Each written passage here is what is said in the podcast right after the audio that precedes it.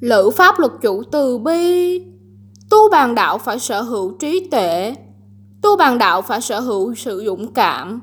Cái quan trọng hơn tu bàn đạo phải sở hữu lực hấp dẫn. Lực hấp dẫn của tu bàn đạo là thân tâm của bản thân phải đoan chánh. Mới cảm hóa được người tu